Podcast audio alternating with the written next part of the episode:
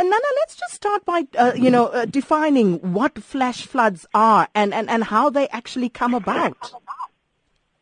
Uh, flash floods will come about when there's a high temperature and you find that uh, at that area uh, there's going to be um, uh, hard rain. And uh, most of the time we get uh, alerts from weather services and we also get alerts of whether there's going to be rain in our hotspots so that we're available. So it is something then uh, that we can alert the general population to, uh, as you are doing, for example, now asking people in low-lying areas to move to higher ground. Uh, definitely we can. We're working together with the weather services and uh, we can alert people. Uh, but what needs to be um, considered as well is that when the road is flooded, people need not measure it with their uh, eyes, it can be very deep and they need to call emergency services immediately.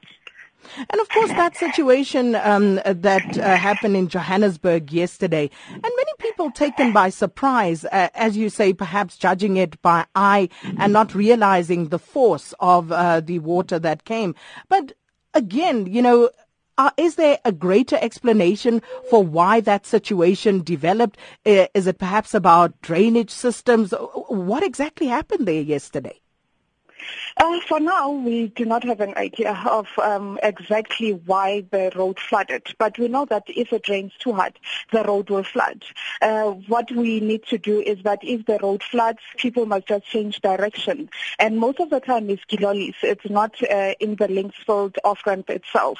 Uh, but I guess people took advantage of saying that they always pass there and they know if it rains, uh, it shall be flushed. So uh, why not pass? And Nana, can we expect today to see uh, more of uh, the scenes that we saw yesterday pertaining to the weather? Uh, we are in contact with the weather services. In case there is any uh, flash floods, we are going to alert people. Uh, for now, we do not have any report, but we remain on high alert. We're going to be checking the areas that are along the river banks. Yesterday we had to move three people from uh, Stjwetla in Alexandra so that they are safe because their shacks were flooded. And um, of course, uh, just uh, looking at the picture nationally, and I know you are Joburg based, but um, you know, uh, further afield uh, today, any warnings of floods, uh, flooding issued? Uh, because I saw one, but is there anything that you would like to say to people at this point that they should be heeding? Uh, motorists must uh, be very careful on the road. Uh, make sure that you drive a safe distance and uh, you see the other car and you'll be able to take a U-turn if anything happens. And that um, those that are, li- uh, are staying at low-lying areas, they need to move out if they see that it's going to be, um, the rain is going to be too much on that day.